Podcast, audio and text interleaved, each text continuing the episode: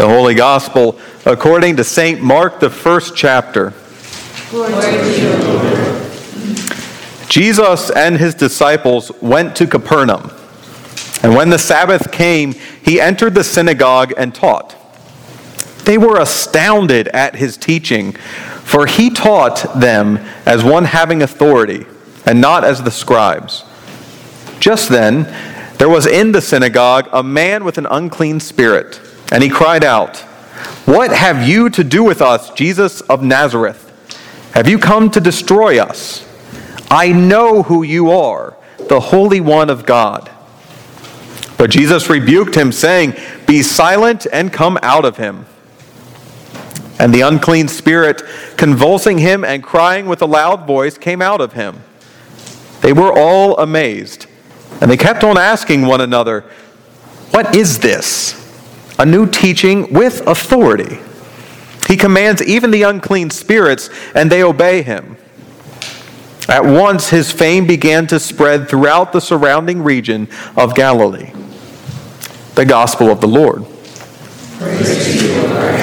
You may be seated, and the children may come forward for a children's sermon.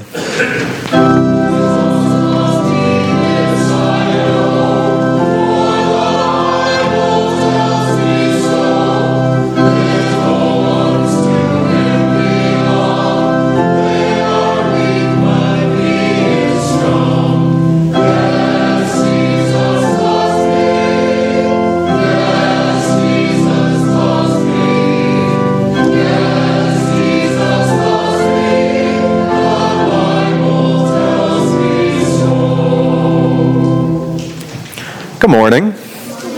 How are you? Good. Y'all look pretty happy now. Are you always happy? All right.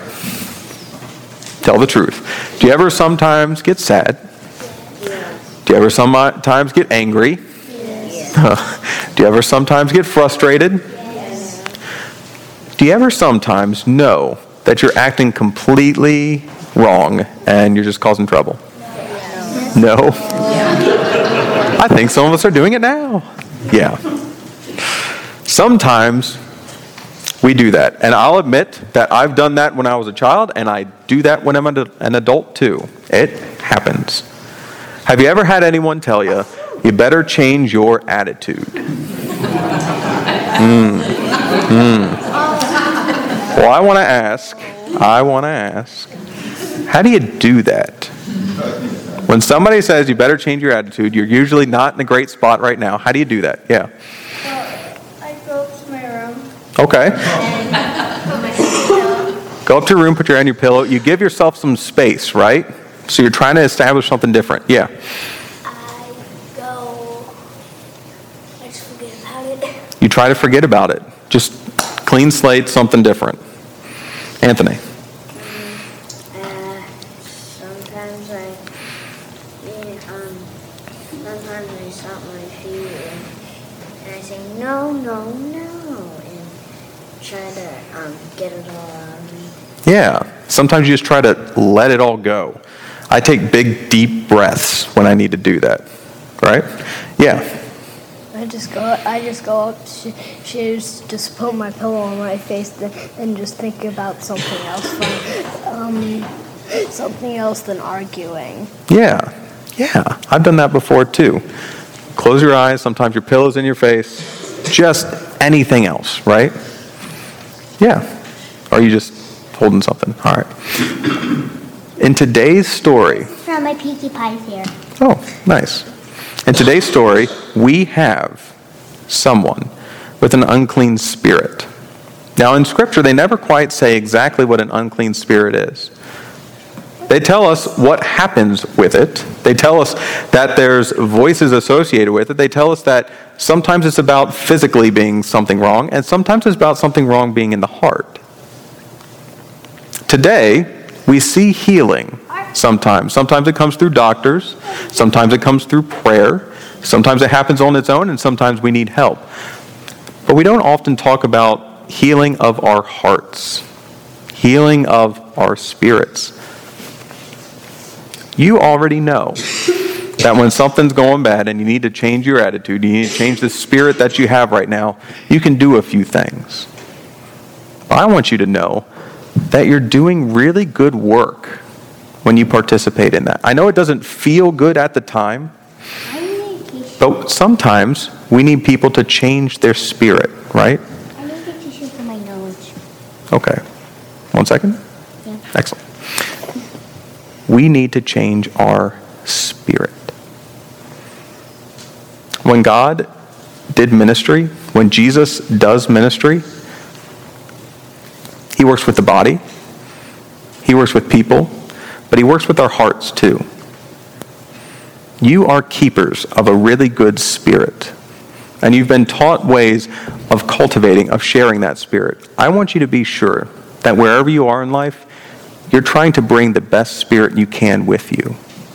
Now, that doesn't mean it's bad to be angry or sad. It doesn't mean it's bad to even be frustrated at times. But behind that, I want you to bring the best spirit you can into the world.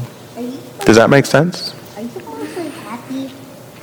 I'm actually a lot of different things, kind of like everybody else. But I think we should pray. I think we should pray. God, we give you thanks. Because whenever we are happy or sad, mad or frustrated, or anything else in this world, you're with us and love us. And you help our hearts to change. We ask that as we interact with one another, with our families, our friends, with strangers, with everybody we interact with in this life, that you would give us the right heart in those times. That we could be who you need us to be, and that we would bring the best spirit we can into all of our work. In your name we pray. Amen.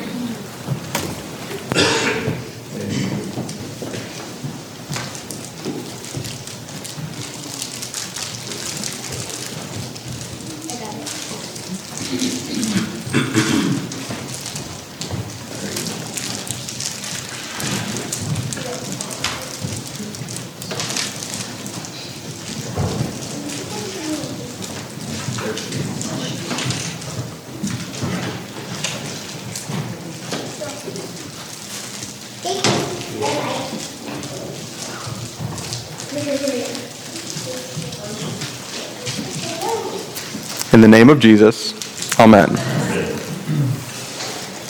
This is our third week of stewardship, of stewarding the things that God gives us. And we've been looking the past couple weeks at our stories that we steward and how we steward our identities as well. The stories that we tell one another tell us how the world is and how the world can be shaped and what's possible in the world.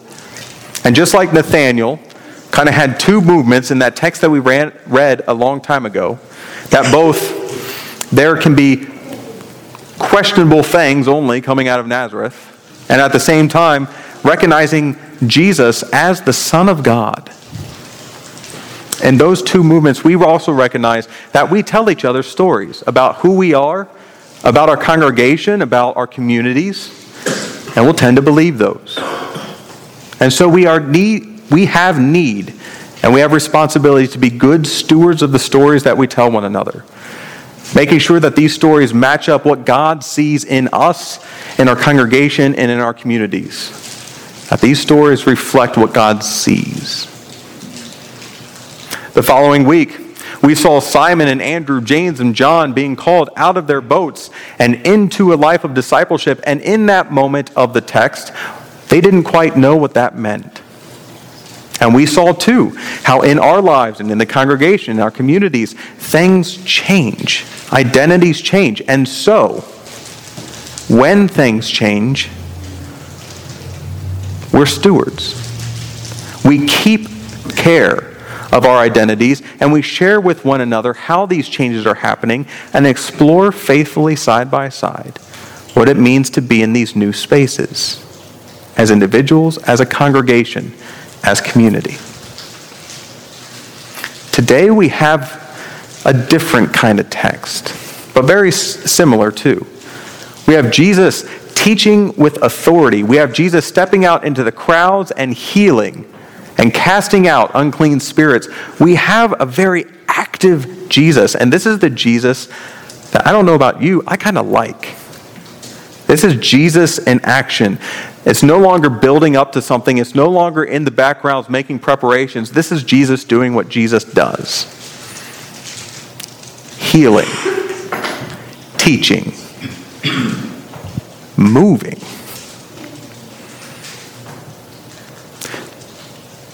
We talk a lot about the teaching parts of Christianity. We do a lot of Sunday school work. We do a lot of work here during the course of the service and understanding how we're behaving and what we're doing and how we're worshiping.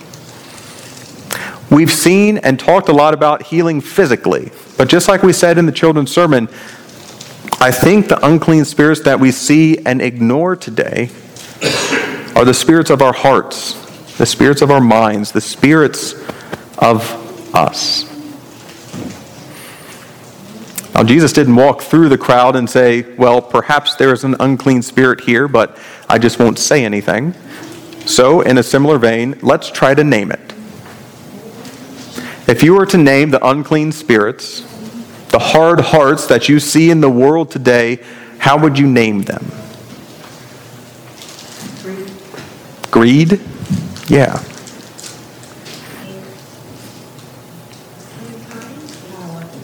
Power. Unkind. Yes. What else? Vanity. Vanity. Bigotry. Bigotry.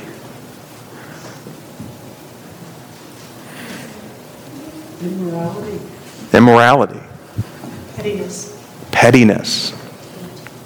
Hate.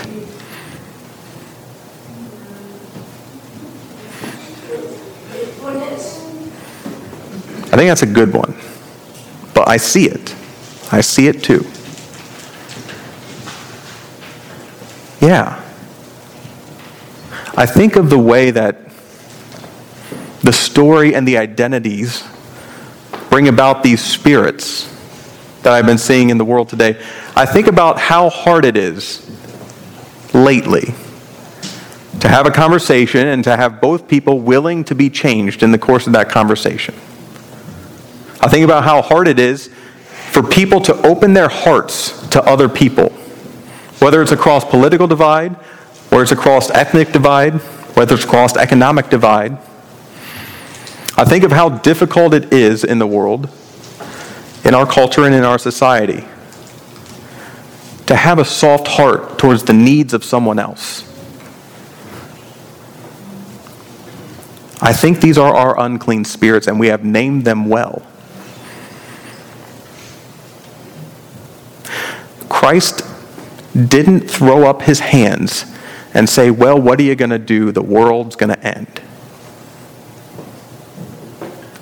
Christ walked straight towards it with the proclamation that these spirits can indeed be cast out and changed. That these do not need to be the spirits that we have forever. So let's go on the flip. What spirits in the world today, in your everyday life, in work, in family, everything else? What spirits do you believe we are called to steward? What spirits would you like to see? Humility. Humility, Kindness. kindness, Love. love, Reason. reason, Compassion. compassion, Generosity. empathy, generosity, Tolerance. tolerance. I'll go with faithfulness again. Love, joy, peace, patience, kindness, generosity, faithfulness, gentleness, self control. These fruits of the Spirit that we've named in many different ways, these are the spirits that we are to bear as good branches of the vine. We're stewards. And just in the same way that we teach our children, when you got a bad attitude, try to change it. And it's not always easy, it's not always it's not always readily acceptable. But to work at that, we too in our everyday lives are to be stewards of spirit. To look at the spirit that we see before us, to name it, and to change it if need be. It is not impossible to change the spirits that we see around us, to change the spirits of our hearts, to change the spirits of our society, of our congregation, and of our community. This is indeed good work and stewardship. The stewardship of stories, the stewardship of identities, and the stewardship of spirit, those are the bedrocks and foundations that Christ began his own ministry on. Christ didn't start healing without addressing stories. Christ didn't start moving without addressing identity. Christ didn't start acting without addressing spirits. These are the bedrock of Christ's own ministry, and they are the bedrock of ours too. And so, good stewards, do the good work. By the grace of God, may the Holy Spirit be with us to do this work, giving us the ability to indeed tell good stories, tell ourselves about our good identity, and change the spirits that need to be changed. And in that same spirit, may we thrive. God be with you in your works of stewardship. Amen.